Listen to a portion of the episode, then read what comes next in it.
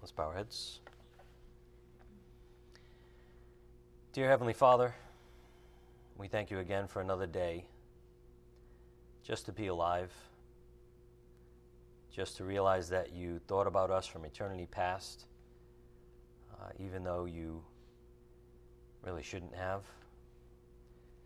In spite of our sin and rebellion, you sent your Son to die on our behalf, to save us for all eternity by your grace.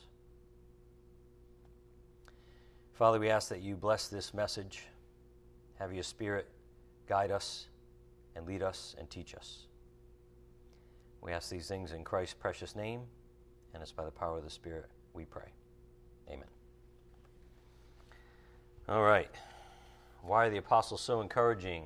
By grace they were prepared, part four. So on Sunday, uh, Pastor brought up Evel Knievel in an analogy. And I don't know about you, but I saw the little sparkle in his eye, kind of like good memories. But um, the idea came from the fact that men think reaching God is as simple as jumping over a puddle, maybe, as opposed to literally trying to jump over the Grand Canyon. That's where the idea came from. And it's that hopelessness that man has without God that they need to realize. So we saw all the injuries of Evel Knievel, this ridiculous list of injuries. And it was all because he didn't have the ability, he didn't have the ability to safely do the things that he tried. Just like man doesn't have the ability to meet God's perfect standards. Just not possible. So, the point that came up out of all this on Sunday was regarding futility. If you don't have the correct apparatus to make the leap, and you refuse the omnipotent God's help, you will surely crash and injure yourself. Trying to save oneself results in permanent, eternal injury, aka spiritual death in hell. Obviously, there's no greater uh, error to make than this error. When man arrogantly believes he's good enough on his own and that he can save himself in some way, he deceives himself all the way to the grave, and then judgment must take place. And this is part of our job as evangelists, even though it's an uncomfortable situation or discussion sometimes, that we have to bring up things like this. That, you know, it is appointed for man, every man, to die just once, and then comes judgment. Turn in your Bibles to Hebrews 9, verse 27.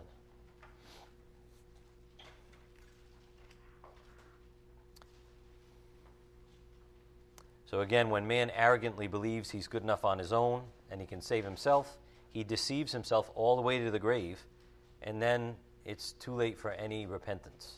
Judgment must take place. That's why God gives us so many days and so many years, a lot of people. He gives us so many chances to repent and believe.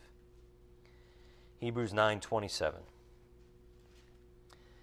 And inasmuch as it is appointed for men to die once, and after this comes judgment. So Christ also, having been offered once to bear the sins of many, will appear a second time for salvation without reference to sin to those who eagerly await him. But again, it's appointed for men to die once, and then comes judgment. On the board regarding Jesus' call, we talked about why didn't Jesus choose the Pharisees to represent him? Why the apostles? And the answer is a pretty simple conclusion. The Pharisees thought they could save themselves. So if someone doesn't want God's help, God can't force it on them. He honors free will, and the Pharisees just were stuck in that place where they thought they could save themselves. The apostles looked to Jesus to save them. So turn again in your Bibles to Matthew 16, verse 15.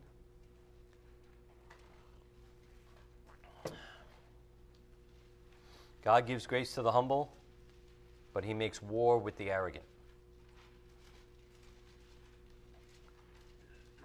If someone's not humble, they, they refuse his grace.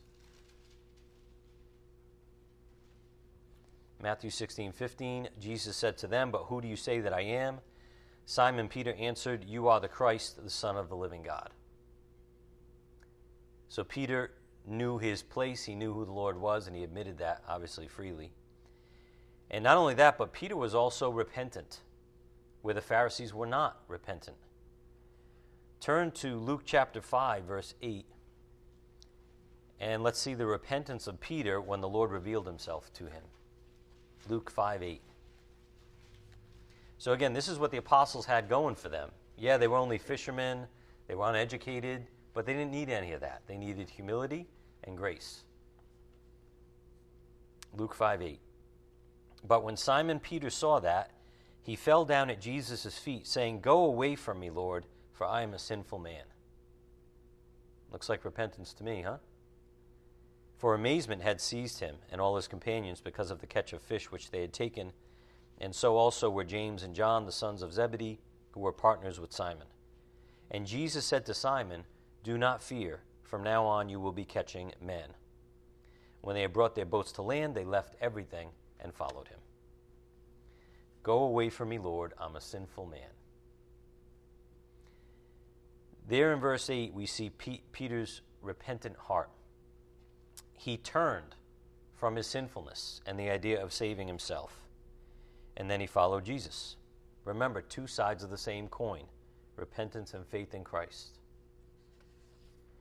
You cannot separate one side of a coin from the other, they're permanently one. And that's why the coin is a good analogy here. You can't have one without the other. The Spirit gave us a big picture illustration which even impacted the timeline of human history. John the Baptist was sent by the Holy Spirit before the Lord came on the scene. So, on the board, we reviewed this on Sunday regarding repentance preceding faith in Christ. Why did John the Baptist arrive with an entire ministry of repentance before Jesus did with the good news regarding himself? Because the hearts, think of the parable of the soils, the hearts of the Jews had to be conditioned to receive the Messiah and Savior. And God knew this. So in grace, He gave them John the Baptist to try to wake them up, to stir the soil, to make them think. So repentance is so important that John the Baptist and Jesus began their ministries with the call to repent.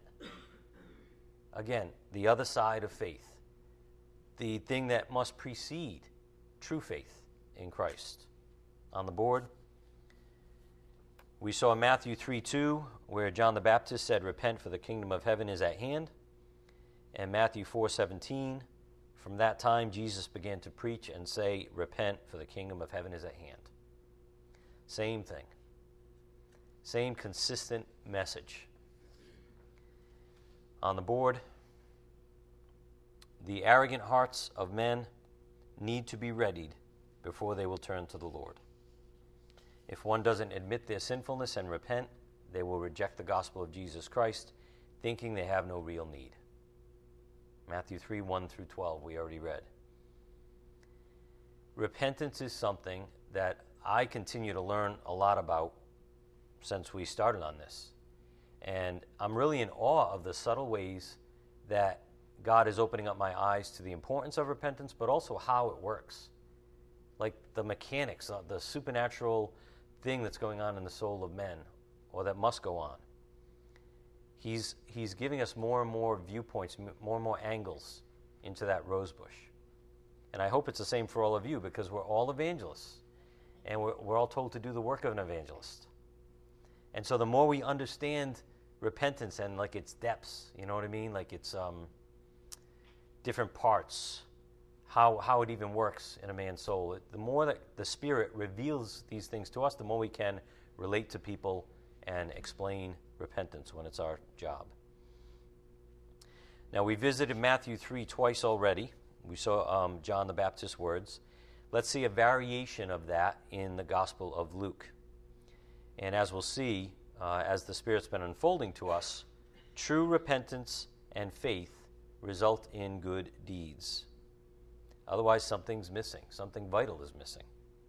On the board, again regarding John the Baptist's ministry of repentance, the message is clear. If you really repent, then do the right thing or the righteous thing. You can't fool God. Go to Luke 3, verse 7.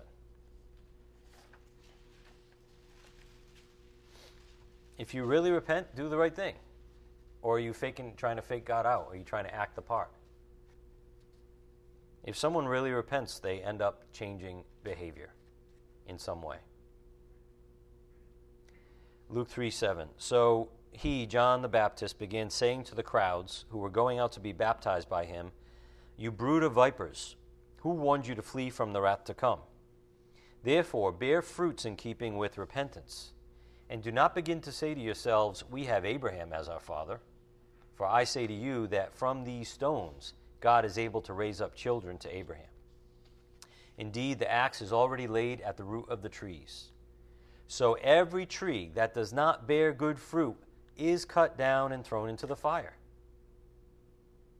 Here we see again the warning that no good fruit reveals a person didn't really repent, and it results in eternal judgment. Again, you can't fool God. You can't fool God.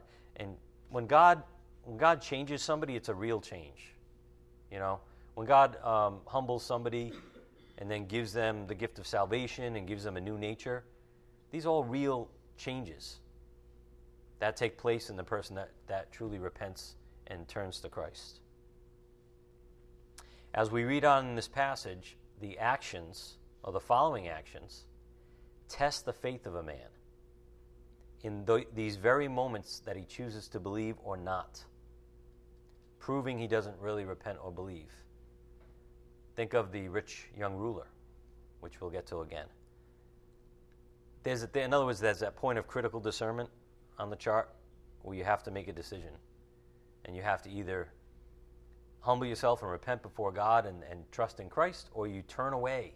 You walk away because it's too much to give up for you, or you, you know, in your arrogance, want to hold on to things. So let's read on in verse 10. This could even supernaturally be part of the conversion process of a man's soul. Okay? Just keep be open. In verse 10, the crowds were questioning him. Now, now again, in verse 9, John the Baptist just said, The axe is laid at the root of the trees. Every tree that doesn't bear good fruit is cut down and thrown into the fire. So, you know, naturally, the crowd should be concerned, right? and the crowds were questioning him, saying, Then what shall we do? And he would answer and say to them, The man who has two tunics is to share with him who has none, and he who has food is to do likewise. And some tax collectors also came to be baptized. And they said to him, Teacher, what shall we do? He said to them, Collect no more than what you've been ordered to. A lot of the tax collectors would skim off the top or charge extra and get rich, right? Off their own people. Collect no more than what you've been ordered to. Some soldiers were questioning him, saying, And what about us? What shall we do? And he said to them, Do not take money from anyone by force, or accuse anyone falsely, and be content with your wages. So these people at least humbled themselves before John the Baptist and said, Okay, tell me what this looks like, this repentance thing. When you say, you know, do the deeds that keep with repentance, what do, you, what, what do we do? So there's that childlike faith, in a sense, right, to ask for that guidance. But just consider that the actions mentioned there were like the next step in testing the faith of a man. Do you really repent? Do you really believe? Okay, then, then do the right thing. If you say no to that, if you go on and live in your same, deceitful, selfish lifestyle, you, you're not changed. You did not really repent. I hope, I hope it makes sense. And also notice that John the Baptist, he didn't tell them to go and be sinless. That's not what he said after this. He said, if you really repent, then go and do the right thing. Go and do the right thing. Live in righteousness. If you think about it, John the Baptist's response is kind of like the Lord's response to Peter's repentance, which we already saw. He didn't focus on sin and guilt, he focused on the righteous thing to do going forward. If you really repent, then you'll admit the wrong things you've been doing and you won't do those anymore. Right? So on the board, we saw grace revealed in Luke 5 8 through 11, which we already read, when Peter said, Go away from me, Lord, I'm a sinful man. The Lord said, Do not fear. From now on, you'll be catching men. Does the Lord even bring up his sin? How beautiful is that, right? And really, John the Baptist did a similar thing. He said, Go forward and follow me, basically. So, by grace, the apostles were prepared. And this on the board is an example of that preparation for Peter. The Lord treats each of us with that same grace if we are repentant and humble before Him. He gives us the same opportunity and privilege to do His work, not counting our sins against us. How awesome is that that we don't have a like a guilt-ridden God. Not guilt-ridden, but putting guilt on us. You know what I mean? Which he has the right to do. Instead of doing that, he sets us free and says, I want you to go forward, follow me, and live in righteousness. Just as a friendly reminder on the board, in 2 Corinthians 5:19 in the NIV, that God was reconciling the world to himself in Christ. Remember, reconciling means peace, making peace with the world. God was reconciling the world to himself in Christ, not counting men's sins against them and He has committed to us the message of reconciliation. So that's why when we realize how sinful we are and we repent, we can go forward. We can go forward in freedom after trusting in Christ to save us. So let's revisit Matthew now. Uh, go back to Matthew 3, verse 8.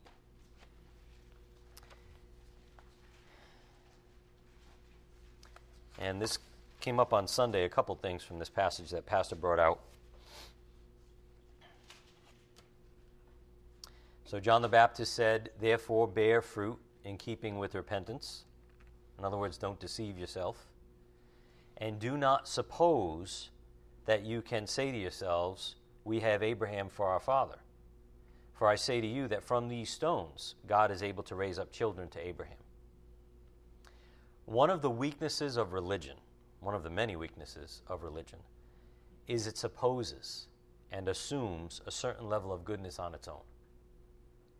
And it assumes a certain position uh, based on its leaders, maybe, or its accomplishments, failing to see that each person needs to individually answer to the Lord.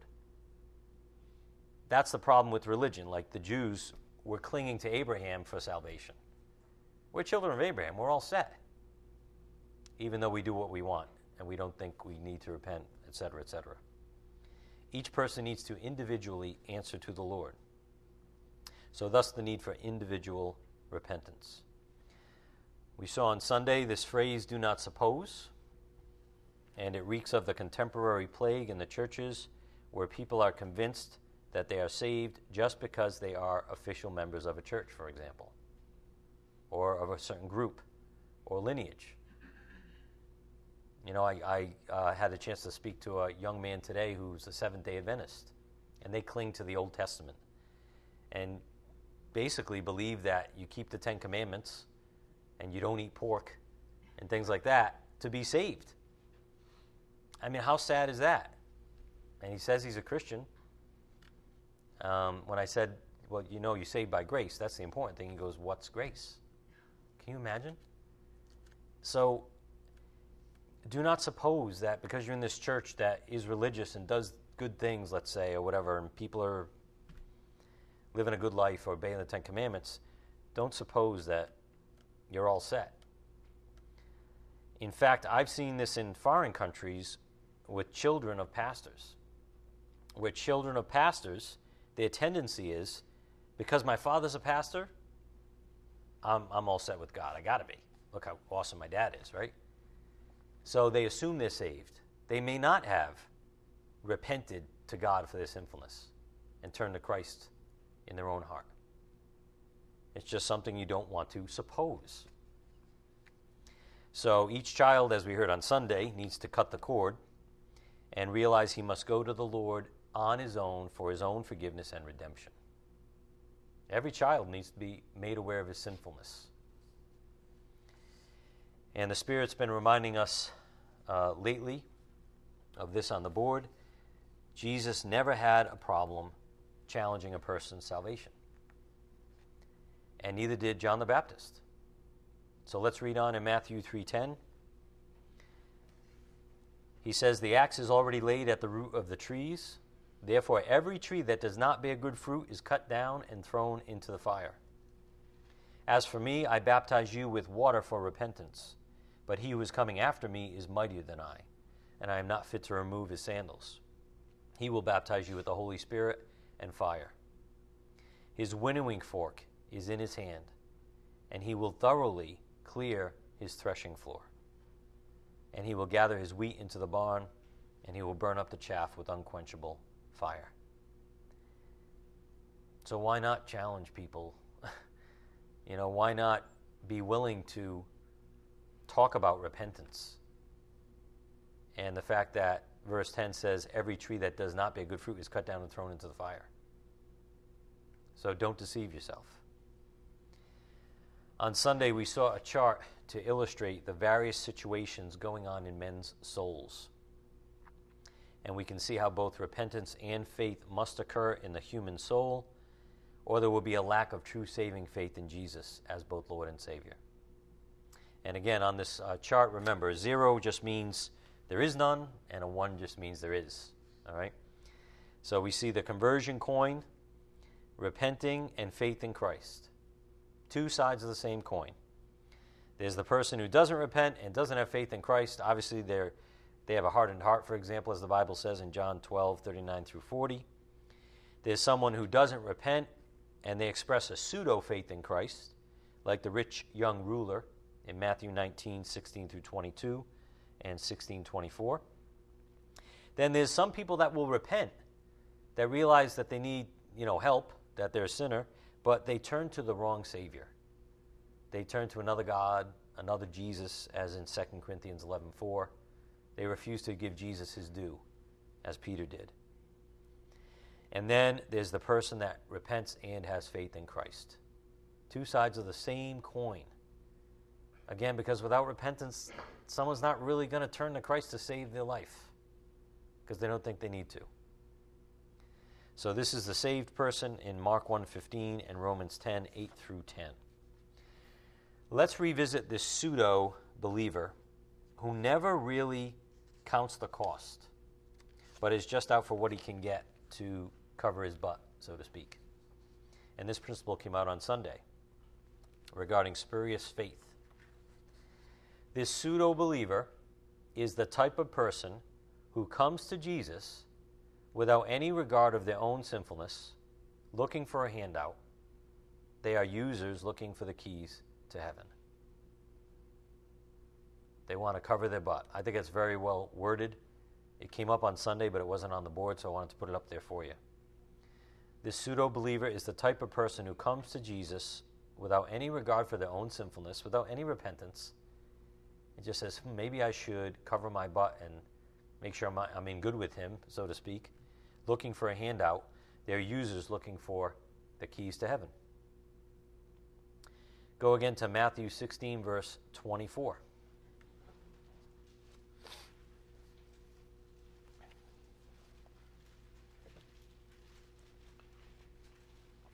These people are not willing to really turn from self and turn to Christ. And that's what Jesus said is required. Uh, Matthew 16, 24. Then Jesus said to his disciples, If anyone wishes to come after me, he must deny himself and take up his cross and follow me.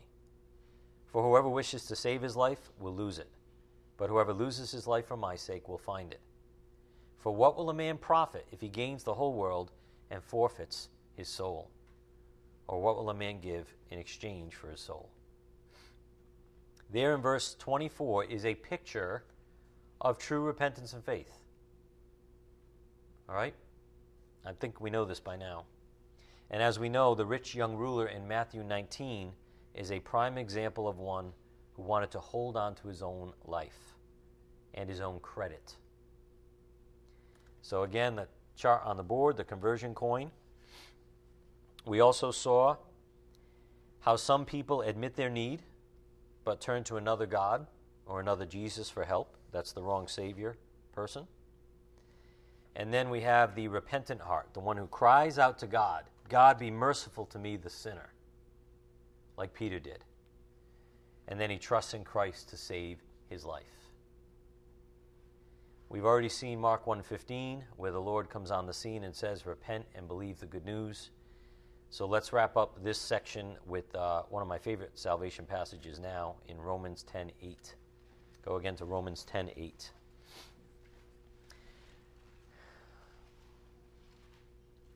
And this illustrates how saving faith is an issue of the heart, just like repentance is. But what does it say? The word is near you, in your mouth and in your heart. That is the word of faith which we, which we are preaching. That if you confess with your mouth Jesus as Lord and believe in your heart that God raised him from the dead, you will be saved. For with the heart a person believes, resulting in righteousness, and with the mouth he confesses, resulting in salvation. If someone really believes that someone saved their life, don't they treat that person differently? Like if someone saved your life today, if someone literally pushed you from out in front of a coming car, and you knew it was them and you know you were going to die, and they saved your life, don't you now treat that person differently? Don't you have an immense gratitude? Wouldn't you even follow them in a way? Wouldn't you say, How can, What can I do for you? Thank you so much. And so there's a changed heart there. If someone really believes that Christ is their Lord and Savior, that they, they need, need Him to save them, and they turn to Him with their heart. They have to be changed. You see, that's why following Him and believing is really, again, two, two opposite sides of the same coin. Because they're changed. They, they really realize what He did for them. So, as Pastor mentioned on Sunday, uh, the chart on the board is really just to get us thinking about the process of conversion. What might be going on in the souls of men? And this is great for us to try to grasp and see different angles so that when we're dealing with people, we can, you know, relate to them. See, the Spirit, of course, will let you know where you need to go in the conversation. But we want to understand, like, this conversion process, what people might, might be thinking or, or missing. So, this is why the apostles are truly encouraging to us. They were not able, but they were humble. They turned to the Lord in humility. They received His grace, and they kept receiving more and more of His grace. And we can fall into that same category so long as we repent and believe. When a person admits they need God's help, the Lord's grace is right there, waiting in fact, the Lord's just tapping his foot, waiting. He wants to give everybody everything, and he just can't until someone wants him with their own free will. So, real needs are met by grace. The focus of this series, again, is by grace, the Lord prepared them. And following the Lord doesn't mean we'll be perfect, which the apostles illustrated to us very well. Thank you. That's very encouraging, too, right? Uh, we saw this picture on Sunday of the just married vehicle with all the cans tied on the back of the car. And it really is a, a good analogy to, you know, where, where we are. Uh, we're betrothed, we're engaged to the Lord Jesus Christ when we're saved. We're not, quote unquote, in the car yet, you know. We're not in heaven yet with resurrection bodies. We're not fully redeemed yet. And we know, however, that we must follow him. And even though we're clanking behind the car all over the place, we know we're tied to him, we're tethered to him. We know there's no other place to go. You know? No other place to go. That's, that's a believer's reality and a believer's heart, even though they clang around. Think about this Peter was the leader of the apostles, right? Who clanged around more than Peter? I mean, talk again, foot and mouth syndrome, whatever you want to call it. He made so many mistakes, but he loved the Lord and he followed him and he, you know, that's what the Lord was looking for. Do the righteous thing. I'm going to make you a fisher of men instead of staying in your old life. And Peter just followed, left everything, and followed him. So while the Bible tells us that a saved person will persevere in following Jesus, it also says that we're going to fail along the way. And that's okay. It's okay to be a can. Jesus knows you're just a can. He doesn't have any high expectations for you. He tied you onto his vehicle permanently. And that's a believer's heart. They follow him because they know there's no other hope. As we know, God is after man's heart. And the heart of a changed man, the believer, will persistently do the righteous thing instead of the unrighteous things. He'll follow the Lord as the rule of his life, though he makes some unseemly noises along the way. So here's a good point to consider from Sunday. If you look in the mirror and can literally, wholeheartedly say, I have no option but to follow Jesus, then you're saved. Was it Peter that said, You know, Lord, where else are we going to go? Who else has the words of eternal life? Right? That's the believer that realizes he's their only hope. If you look in the mirror and can literally wholeheartedly say, I have no option but to follow Jesus, then you're saved. And as Pastor mentioned, this is not another man telling you you're saved. This is a personal test between each of us and the Lord to look in the mirror and see if you can honestly, wholeheartedly say that. If we can, we should conclude we're saved. If not, if we can't wholeheartedly say that on the board, there's a problem at the core of a man's soul, and he needs to repent and turn to Christ wholeheartedly.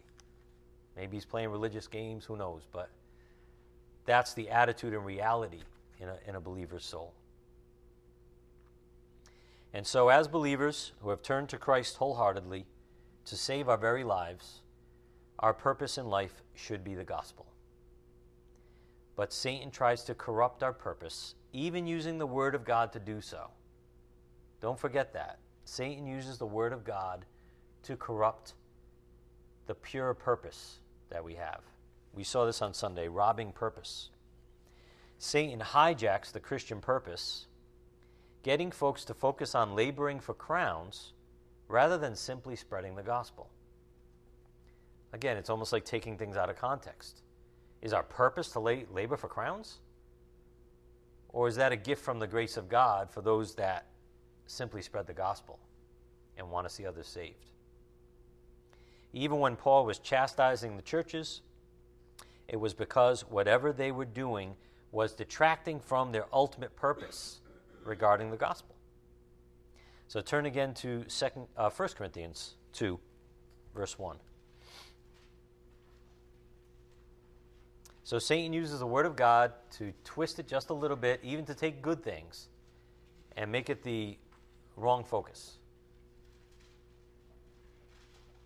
And what frustrated Paul was that, you know, when, when people were off base, when they were, you know, living for self or bickering amongst themselves, it was getting, it was interrupting the purpose of spreading that gospel, the purity of spreading the gospel. 1 Corinthians 2 1. And when I came to you, brethren, I did not come with superiority of speech or of wisdom proclaiming to you the testimony of God. For I determined to know nothing among you except Jesus Christ and Him crucified. You see how, how pure Paul's intent was?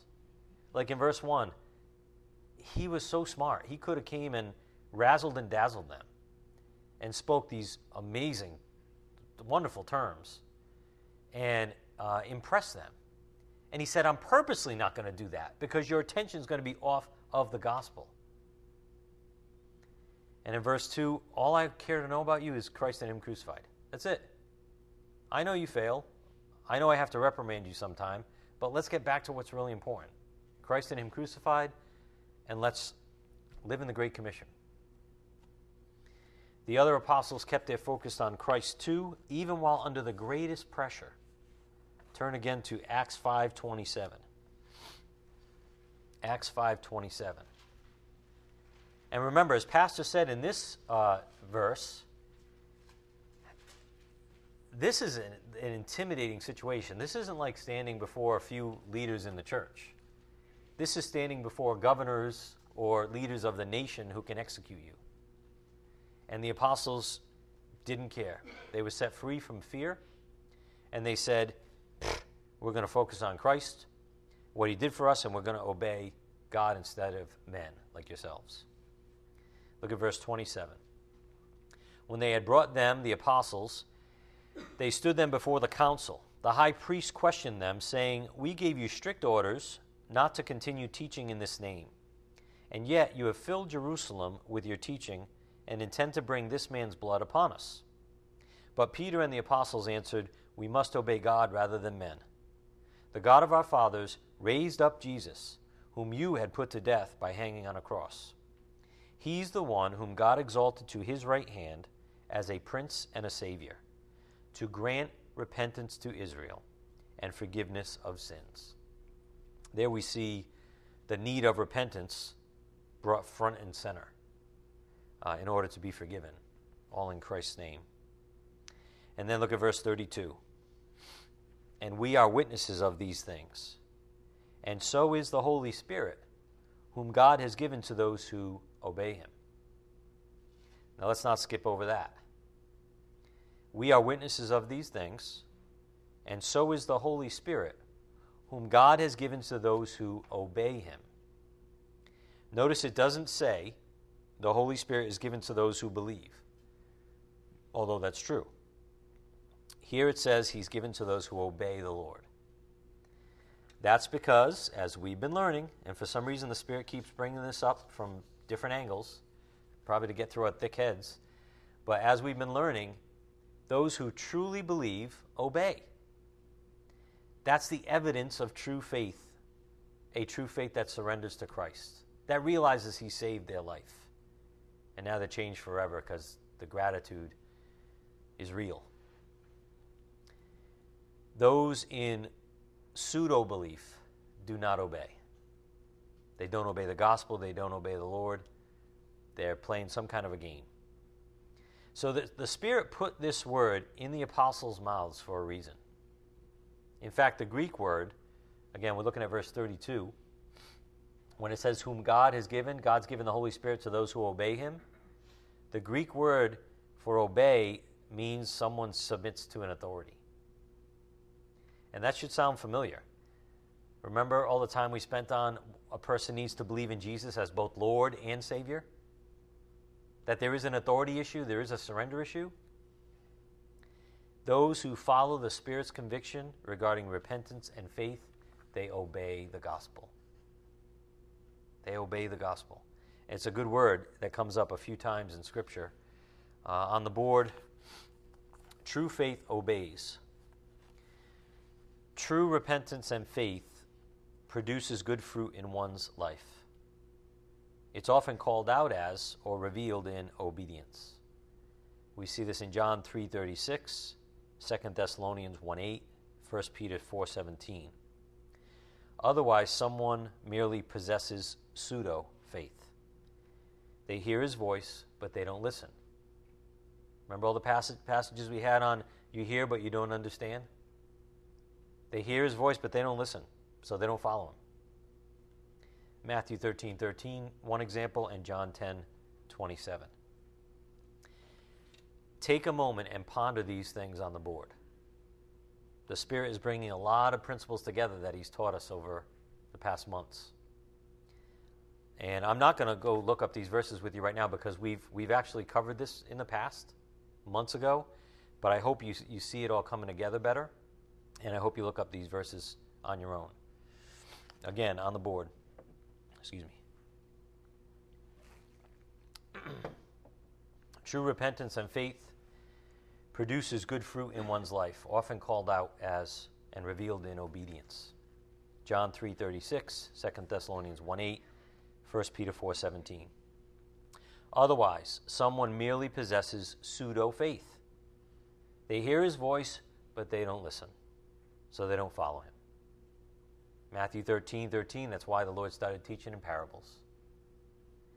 John 10, 27, my sheep hear my voice and they follow me. So again, I hope you take a moment in your own private time to consider how that all gels together. God wants us to understand the big picture and the operations or the things going on in a man's soul supernaturally. but he's trying to give us more and more of a glimpse into these things.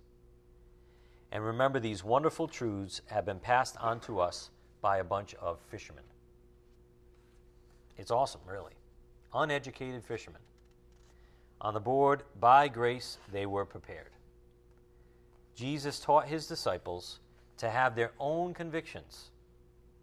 He then gave them his spirit to teach, encourage, and empower this. We all have the word of and the spirit of Christ by grace.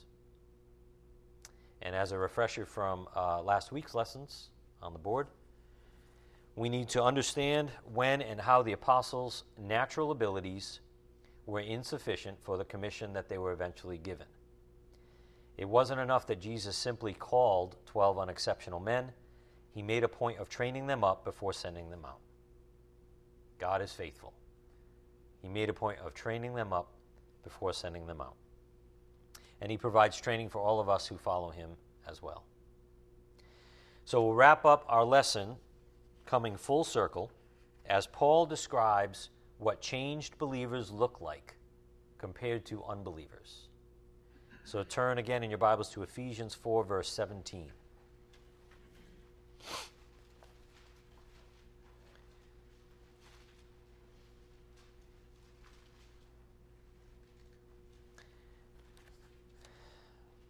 Paul is saying you've been changed. You're not like you used to be if you've really turned to Christ in your heart.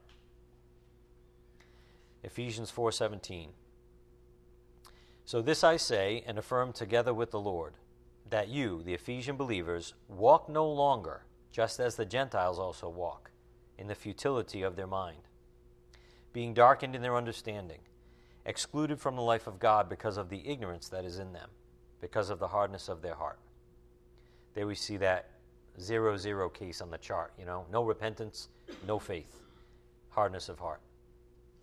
And they, having become callous, have given themselves over to sensuality for the practice of every kind of impurity with greediness. But you, the Ephesian believers, you did not learn Christ in this way, if indeed you have heard him and have been taught in him, just as truth is in Jesus that in reference to your former manner of life, you lay aside the old self, which is being corrupted in accordance with the lusts of deceit. So he's saying, You're different, you've changed, and you've laid aside the old self. On the board, this is in the aorist tense, which speaks of a one time action that goes on. There's no more action needed. It was a decision made, and it goes on forever. In the middle voice, the subject does and receives the action of the verb. That's what the middle voice means. So the subject has their free will involved for, to consent, for example, and they receive the action of laying aside. The Lord's the one that gives them the power to do it. And then the indicative mood is a dogmatic fact, is what that means. So it means to lay off or lay aside, renounce. I like that word, renounce. It, it gives you that view of the aorist tense, right? I renounce this. This is evil. I'm done with it. Uh, stow away in context refers to what a true believer does. Paul affirms with the Lord that these Ephesians are not like unbelievers anymore. And then he goes on to describe them as those who lay aside the old self. So, on the board, just a little review regarding lay aside the aorist tense. A believer lays aside the old self forever. They make that decision to repent. I'm, I'm sinful. I, I need you, Lord. And they turn to Christ. So they lay aside the old self forever.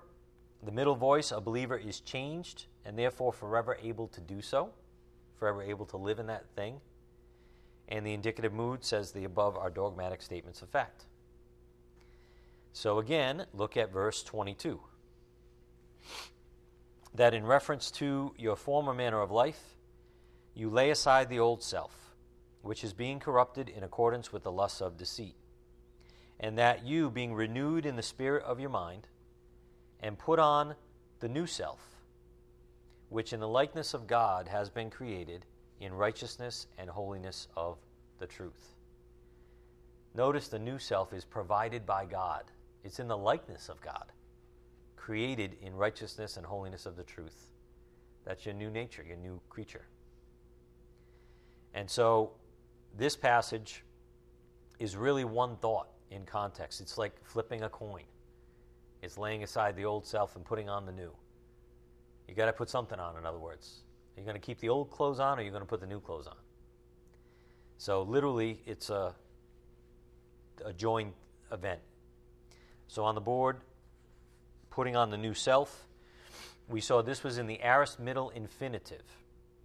It corresponds to you lay aside. It means to don, to put on as clothing. In context, it implies the other side of the same coin.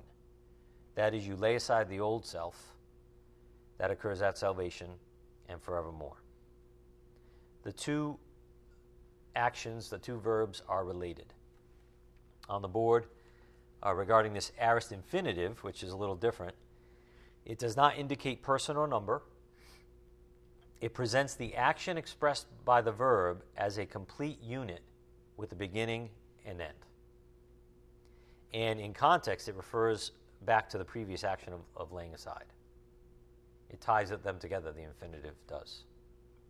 So, what this ultimately means is that laying aside and putting on are part of one transaction that occurs at salvation. This describes what we've been calling out uh, over the last year and a half as turning from self and turning to Christ. It's really, it's really one thing turning from self or turning to Christ. You're, you're facing one or the other. Turning from sin and turning to righteousness. That's a decision that the humble person makes. So let's close with what we started with, and that is the fact that repentance and faith are part of the same conversion coin. Just like laying aside the old self is to putting on the new self. On the board, regarding the conversion coin, repentance and faith, hand in hand. Laying aside the old self, putting on the new self. Denying self and following Him. These are all two sides of the same coin. In other words, you have to be following one or the other. I mean, look at denying self or following Him. You're either following yourself, living for self, or you choose to follow Him and turn to Him. These are all pictures of the conversion process. These things are one flowing event in the soul of a true believer. This means a person is changed at a point in time and is never able to undo that change, nor would he want to, because his heart's been changed. He realizes that God pushed him out of the way of that oncoming vehicle. If he really believes that and accounts that, counts that cost, so to speak, and says, That's a reality in my life, I believe that's what he did for me, he cannot not be changed. And that's what the Spirit's been telling us. And the good news is on the board that God's grace never fails. So when somebody honestly turns to God, repents in humility, and trusts in Christ, God does His work. He changes them and He supplies the power, He supplies the grace to go forward and live in righteousness, even. To go forward and become fishers of men. He does it all. All you do is you hang on. you don't really even have to hang on. You're tied, like those cans to the car. You're tied to the Lord because you've realized there's no other way and there's no other hope besides Him. And now you have all of His grace available to you. More and more if you receive His grace like the apostles did. Amen? All right, let's bow our heads. Father, we thank you again for another day another chance to gather together as your children in an attitude of gratefulness and appreciation for all you've done. Help us never, ever become familiar with what you've done. And help us continue to follow you one day at a time. And give us more and more grace to do so, Father. We ask that you help us bring your word out to a lost and dying world that needs it so desperately. It's in Christ's precious name we pray by the power of your Spirit. Amen.